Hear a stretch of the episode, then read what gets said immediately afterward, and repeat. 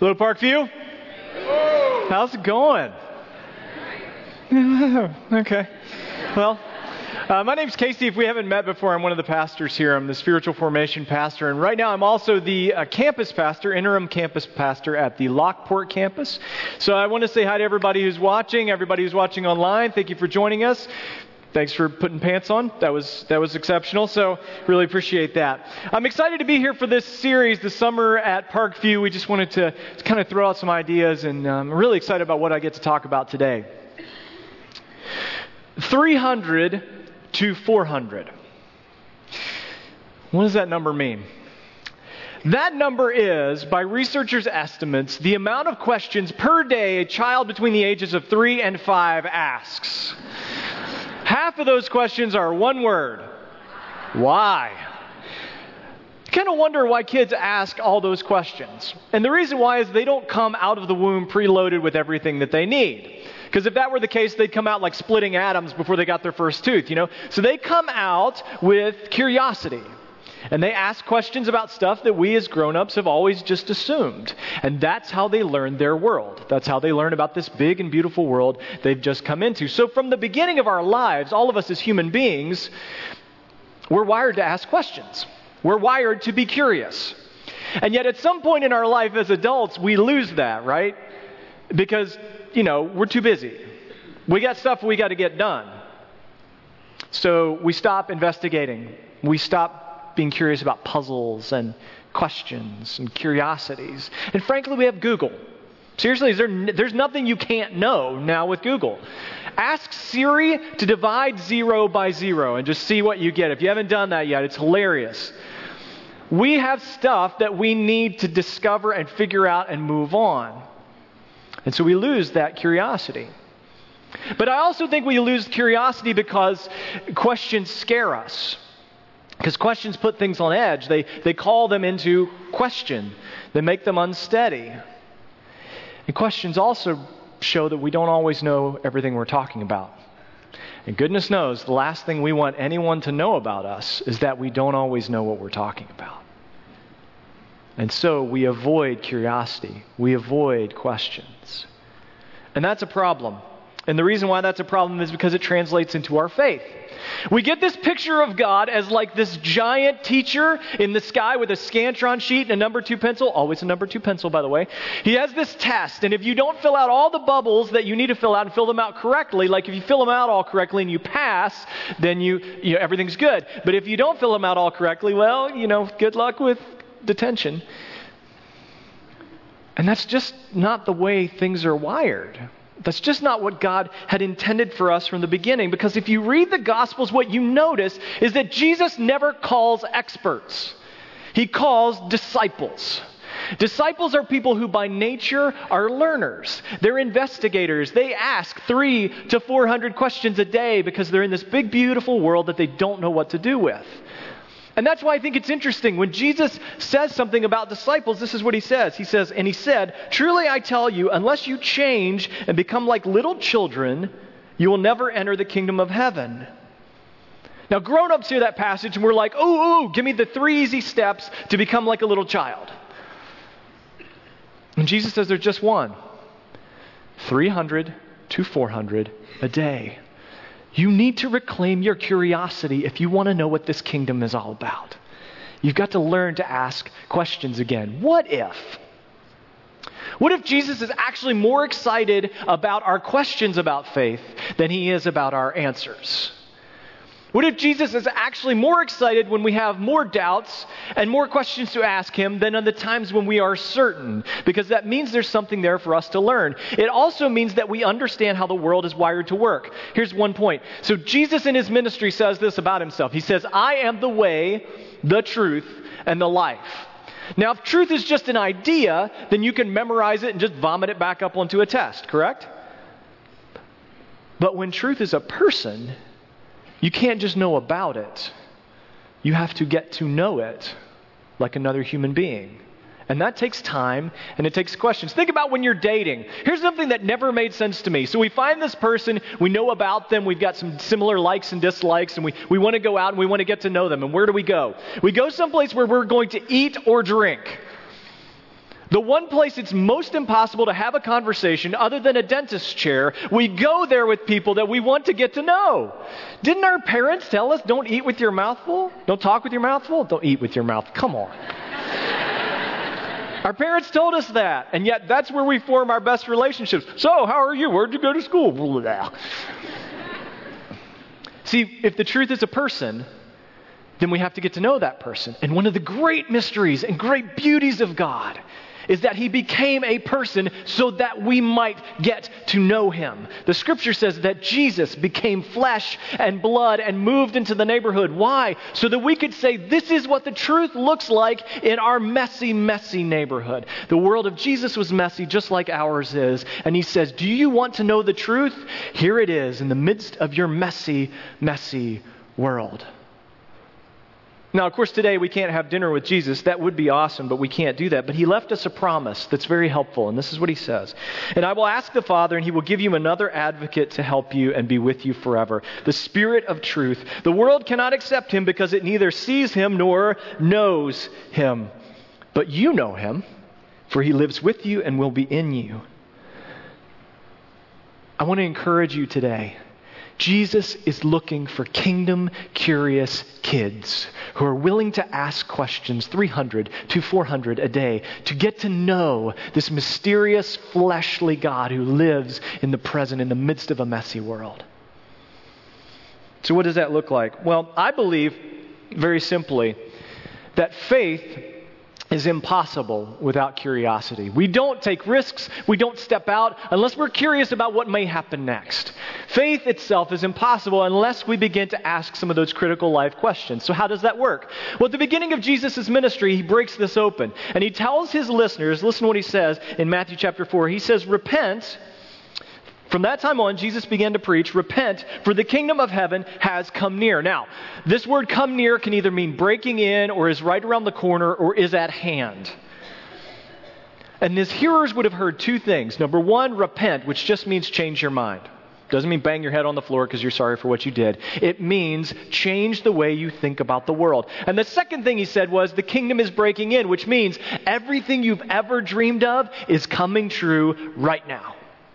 Now, think about this. If everything you had ever wanted, if everything you had ever dreamed of is coming true in the present moment, wouldn't you change the way you deal with the world?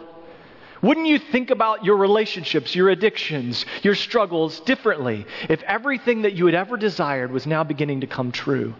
You would change your way of thinking about the world. And so when people heard this from Jesus, they said, How is that happening? And he said, That is an excellent question. Let me show you with my life what that looks like. In the second century, there was this group of people, these craftsmen, at a place called the Isle of Lesbos, and they used to make these giant marble columns. Now, if you've ever seen the marble columns, they are round. And so they would build these columns, but they ran into a problem. The only unit of measurement they had to use was a ruler. If you are making a round column, it is very hard to use a flat ruler. And so they begin to say, This isn't working out for us. Maybe we should do something different. And everyone around them said, No, no, no, no, no, no, look, the ruler is it, man. That's the only thing. Like, that's what you've got to use.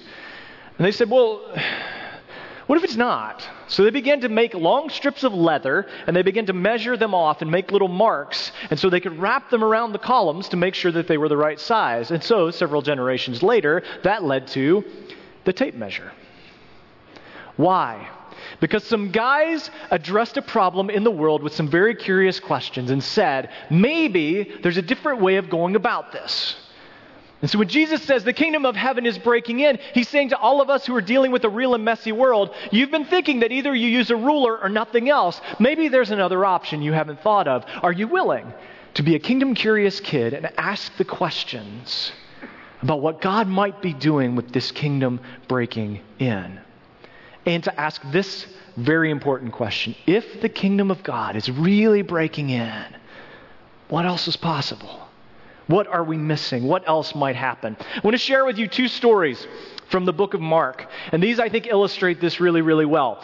Now, in Mark chapter 10, Jesus is teaching, and he's, he's just confusing people like crazy because that's one of the things Jesus was good at. And so he was confusing them to make them more curious. And so his teachings start to break that apart. And the last teaching he gives in Mark 10, before what we're about to talk about, he predicts that he is going to be arrested and he's going to be executed. And this is the third time he said this. In that moment, we meet two guys, James and John. James and John are well known in the history of the church. They're these historical figures, but they had a nickname. Even back in Bible times, they had nicknames, not like Slugger or Champ or anything like that. They had nicknames, and theirs was Boanerges. That's a pretty good nickname, right? Do you know what it means? It means sons of thunder. Just take that one. If you don't have a nickname, that would take that one. That one's yours. The sons of thunder. Now, because they have that nickname, you don't expect them to be meek and mild and gentle guys. No, no. They are forceful and upfront and boastful and big personalities. So the sons of thunder, the thunder boys as I'm going to call them, they come to Jesus after this teaching where he says, I am about to die. And this is what they said. Then James and John, the sons of Zebedee, came to him. Teacher, they said, we want you to do for us whatever we ask. I love this. It's basically, listen, since you're about to kick the bucket and all, um, we've got some stuff we'd like to get done first before all that happens. Like, do you have friends like this? Like, I'm really sorry you're in a bad spot, but I kind of need 20 bucks. Could we, could we do that? They come to him at this moment and say, Before all this happens, there's something we want from you. Now, we look at that and we chuckle, but honestly, if they believe Jesus is who they believe he is, this king who's coming with the kingdom, then why not ask? Like, if Jesus came today to you and I, would we give him like our B list requests? I'd like to be a little taller and not have a cold. No, you go for the big stuff because Jesus can handle the big stuff. And so they come to him and they say, We want you to do for us whatever we ask. And I love Jesus' response. I'm so curious about what he might say. He says, What do you want me to do for you? He asked. Best question ever. Because Jesus opens up the door to a dialogue. Think about that. What would you say? If Jesus came into this moment this morning, right now, and said, What do you want me to do for you? What would you ask him for? What would be possible in that moment? He comes to James and John, they come to him and they ask, We want you to do anything that we ask you to. And he says, What do you want me to do for you? And their response is awesome, and it makes sense with their personality. They replied, Let one of us sit at your right and the other at your left in your glory. They want to be vice presidents. Because really, if you're asking, you might as well shoot for the top, right? The Thunder Boys want to be second and third in command. Actually, it'd be more like 2A and 2B because they'd fight over that too. Because they thought if this is going to be a kingdom, the way kingdoms work is they work by power. And so if there's going to be a power move, we want to be a part of the power. And most of us have grown up or been taught the way you deal with things in your life is you deal with it through force and through power. So James and John are just saying, listen, if this is what's going to happen, we want to be a part of that. And so when Jesus says, What do you want me to do for you? He's inviting them into this conversation, and he's about to teach them something very powerful, but just not what they expected. Because here's Jesus' response You don't know what you're asking. Jesus said. Can you drink the cup I drink or be baptized with the baptism I am baptized with? He's saying, listen, there is going to be blood spilled. I am going to die. This is not going to happen like you think it's supposed to happen. Power is not how this kingdom works. You're a bit mistaken about how things are actually going to go. You need to change your minds because, this is what Jesus says, for even the Son of Man did not come to be served, but to serve and to give his life as a ransom for many. He says, Come and ask me for whatever you want, but just understand this may not turn out like you think it should. You may think the world is run by power. I'm going to show you a different scenario altogether. And what he does is he helps teach them one key lesson about curiosity, and that is this curiosity makes us humble. The way James and John had been dealing with the world gets totally dismantled when Jesus says it's all about servanthood because they thought the three of us, me, you, and Jesus, we're going to take care of business. And Jesus says, I'm going to change you from the thunder boys to the servant boys. And that's how this is going to change. He rearranges their brains and then he teaches them more about it. He says, Take my yoke upon you, learn from me, for I'm gentle and humble in heart. He has to teach them how to be humble, how to say, if the kingdom is breaking in, is it possible that we don't have to work by force?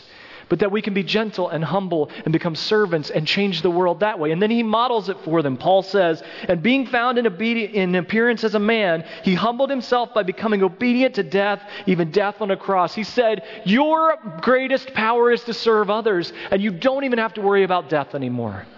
It no longer has any force.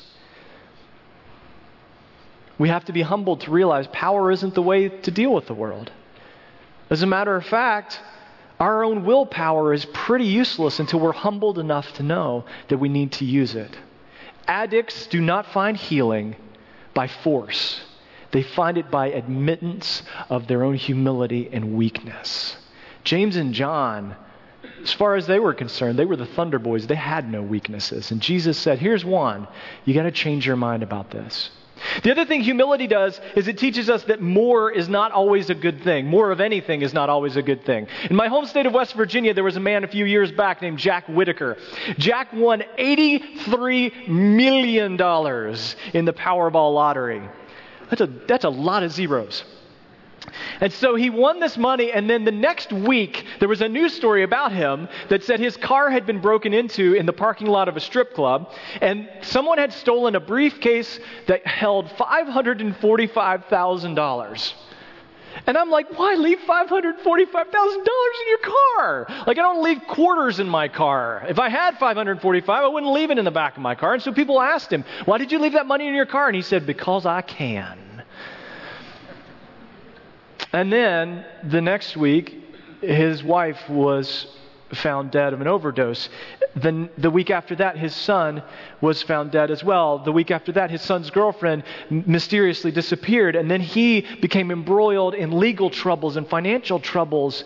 Before that, he was just a very humble small businessman, and now his life was plunged into ruin. So let me ask if you're praying for God to help you win the lottery, is that the best thing that could happen to you? Maybe more of anything money, power isn't what we need to handle our lives. Maybe what we need to do is to be humbled a bit. I know what Scripture says. It says, and we know that in all things God works for the good of those who love Him. But if the kingdom is breaking in, maybe our definition of good needs to change. We get our minds changed when we repent and start thinking differently about the world. Maybe force isn't the way that this is all going to get done. Second story is very interesting to me. Jesus and his disciples are leaving a place called Jericho, and Jericho is this very wealthy, very historically powerful city. And they're walking down the road out of the city, and this is what the text says. As Jesus and his disciples, together with a large crowd, were leaving the city, a blind man, Bartimaeus, which means son of Timaeus, was sitting by the roadside begging. Understand something. This guy had no name. His name basically was the son of Timaeus. He was only known by who his daddy was. If you were a younger sibling who had an older sibling that went to the same high school, you know how this works, right? Oh, you're so and so's younger. Like you have no identity. Like you're so and so's younger brother slash sister. Like it just rips your heart right out, doesn't it? All that we knew about this guy is that he was the son of someone. He had no name of his own. He had no identity of his own. Because at the time, people who were blind or physically disfigured were considered abandoned by God. And so the only thing he could do in his life was to beg.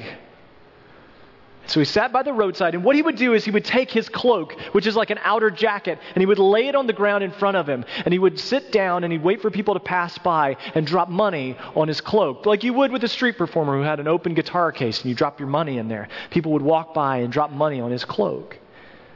And so he's sitting there beside the road begging, and he hears that it's Jesus. When he heard that it was Jesus of Nazareth, he began to shout, Jesus, son of David, have mercy on me. It's very important. Bartimaeus, the no name beggar, has the same belief that the Thunder Boys did, which is if Jesus is the king, then it's best to go to the king to ask him for what I need. He had this deep curiosity, and he banks so heavily on it that he yells above the crowd, Have mercy on me. And so Jesus stopped and said, Call him. So they called to the blind man, Cheer up on your feet, which is hard to do if you're blind. He's calling you. And throwing his cloak aside, he jumped to his feet and he came to Jesus. What you have to realize is he tossed his cloak with everything that he had begged for and everything he had earned that day on it. And so the sure thing of what he had captured and gathered that day went into the wind, and his whole focus went on this new king, this Jesus of Nazareth, this son of David. And maybe, just maybe, this king is one who can do something for me. I'm willing to give it all away for that. And here's what I love. He comes up to Jesus on the road, and the crowd's kind of silent, and he stands in front of him. And Jesus says this What do you want me to do for you? The same question he poses to his inner circle of disciples, Jesus poses to the no name beggar. What kind of kingdom is it where the inner circle and the outer circle get the same treatment? Now, I imagine Peter at this point, because he usually does this kind of thing, would have slid over to Jesus and gone, um, He's blind, so maybe start there? It's, just, it's, a, it's a thought. No, it's just me. But Jesus offers him this question just in case. Maybe it's not the blindness. Maybe that's not what you really want from me. But Bartimaeus says, I want to see. Can you handle that? And I love what Jesus says back to him. He says, Go, ye, your faith has healed you. Immediately he received his sight and followed Jesus along the road. You might think Bartimaeus had nothing to risk. He had everything to risk, but he banked it on this curiosity that maybe this king and this kingdom is the kind of place where no name beggars can go and live. And so, one thing we learn here is that curiosity requires risk. Curiosity requires risk. Sometimes we have to throw our cloak aside. Sometimes we have to cast aside our ways of learning and dealing with the world and risk that maybe there's a different way. Because of the kingdom of God breaking into the present, maybe there is a different way for us to go forward. Now, you got to realize something about Bartimaeus. Up to this point, he has made his living by begging. Bartimaeus has got to get a job now. It's hard to be a blind beggar when you're not blind anymore. He's got to go support himself. Like Jesus miraculously saved him to a very normal life. Sometimes I wonder, I, I, love that we talk about great testimonies and great powerful stories, and we should. We always should. But I just wonder if sometimes we get a little bit caught up in that. Because most of us are really saved to a very normal life. We'll have the same family and the same job and the same kids and the same neighbors and the same neighbors' dogs. And so, what God is calling us to is enter into that differently. There are people in my life who have had massive medical miracles. They've had organ transplants, and the next morning they've woke up and gone, um, okay, so I got to go to the bank, and we need stamps. And um,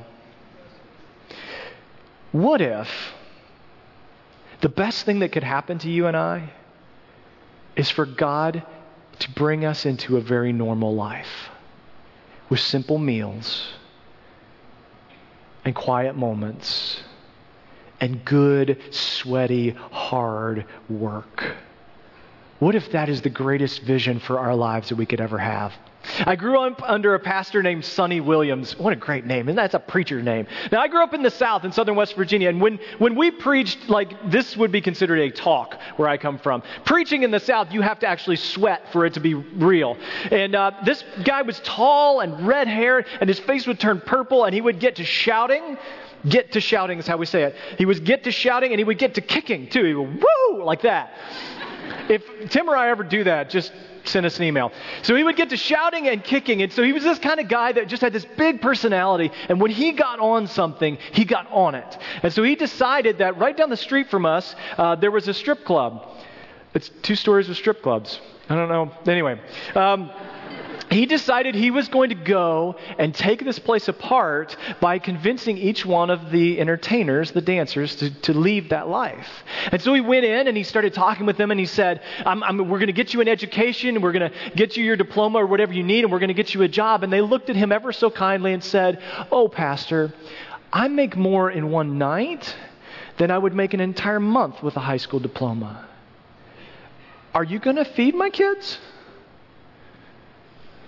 Are you going to take care of my bills? And so the whole project kind of fell apart because until we're convinced that the normal of the kingdom of God is better than what we have been doing, we'll never be curious about Jesus.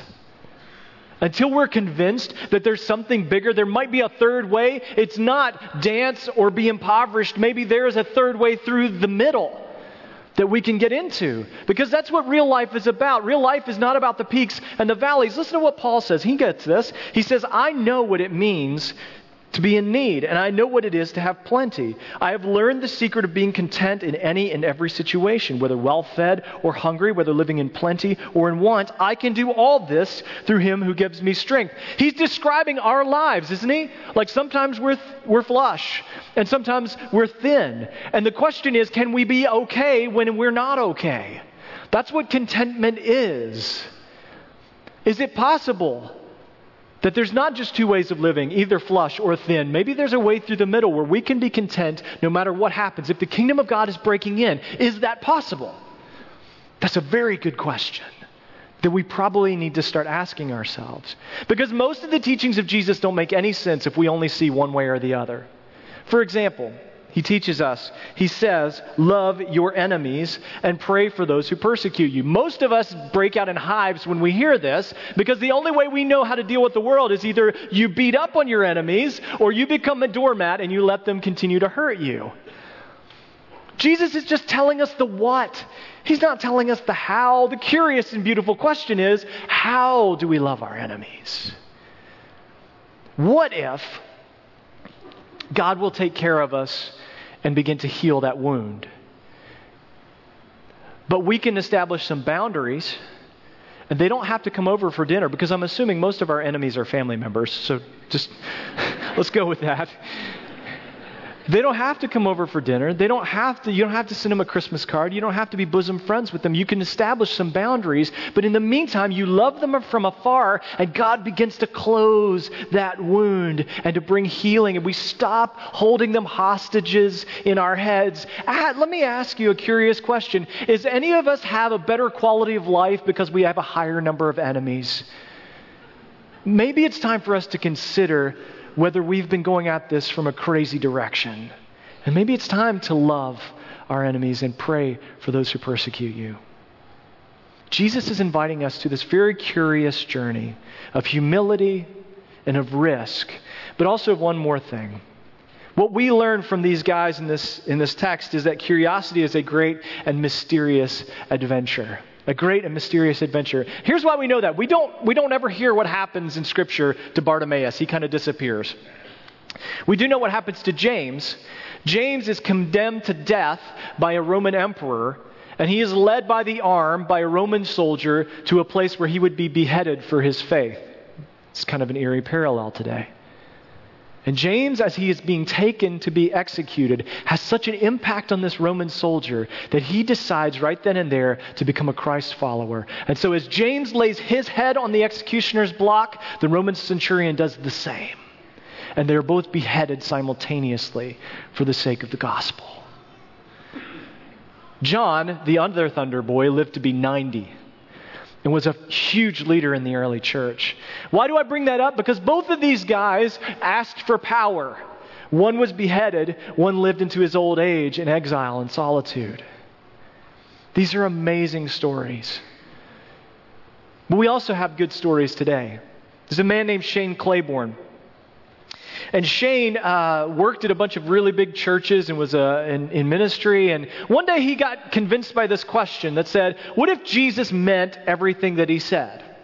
It's kind of a neat, curious question. What if Jesus actually meant what he said? And so it took him on this journey to a bunch of different places. He ended up in Iraq the day after the shock and awe campaign a few years back. And he was working at a hospital treating children who had been struck by shrapnel. He then found his way to Calcutta, where he worked with Mother Teresa and he sat and sewed garments with lepers. And then he found his way back to Philadelphia because if you go to Iraq and then Calcutta, you come to Philly. And when he got to Philly, he established himself in an inner city neighborhood that's fraught with violence, where they averaged one homicide every day. And they began to ask some questions. Where are all the guns coming from? Why is all this violence going on? And then one day it finally broke for him when a 19 year old young man was gunned down on the front porch of the Simple Way, the community that Shane had founded. And he said, This has got to stop. Now, for most of us, we look at that issue and say, Well, there's a couple different things. There's law enforcement issues, there's, there's, there's gun issues, there's all this stuff.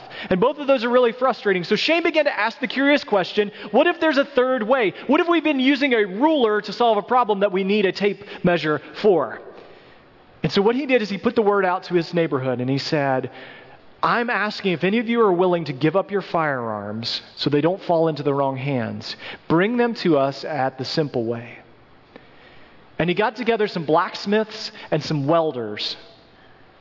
And as these weapons began to come in, he took very seriously the scripture from the Old Testament that says God's people will beat their weapons into plowshares and they took AK 47s and they made them into shovels.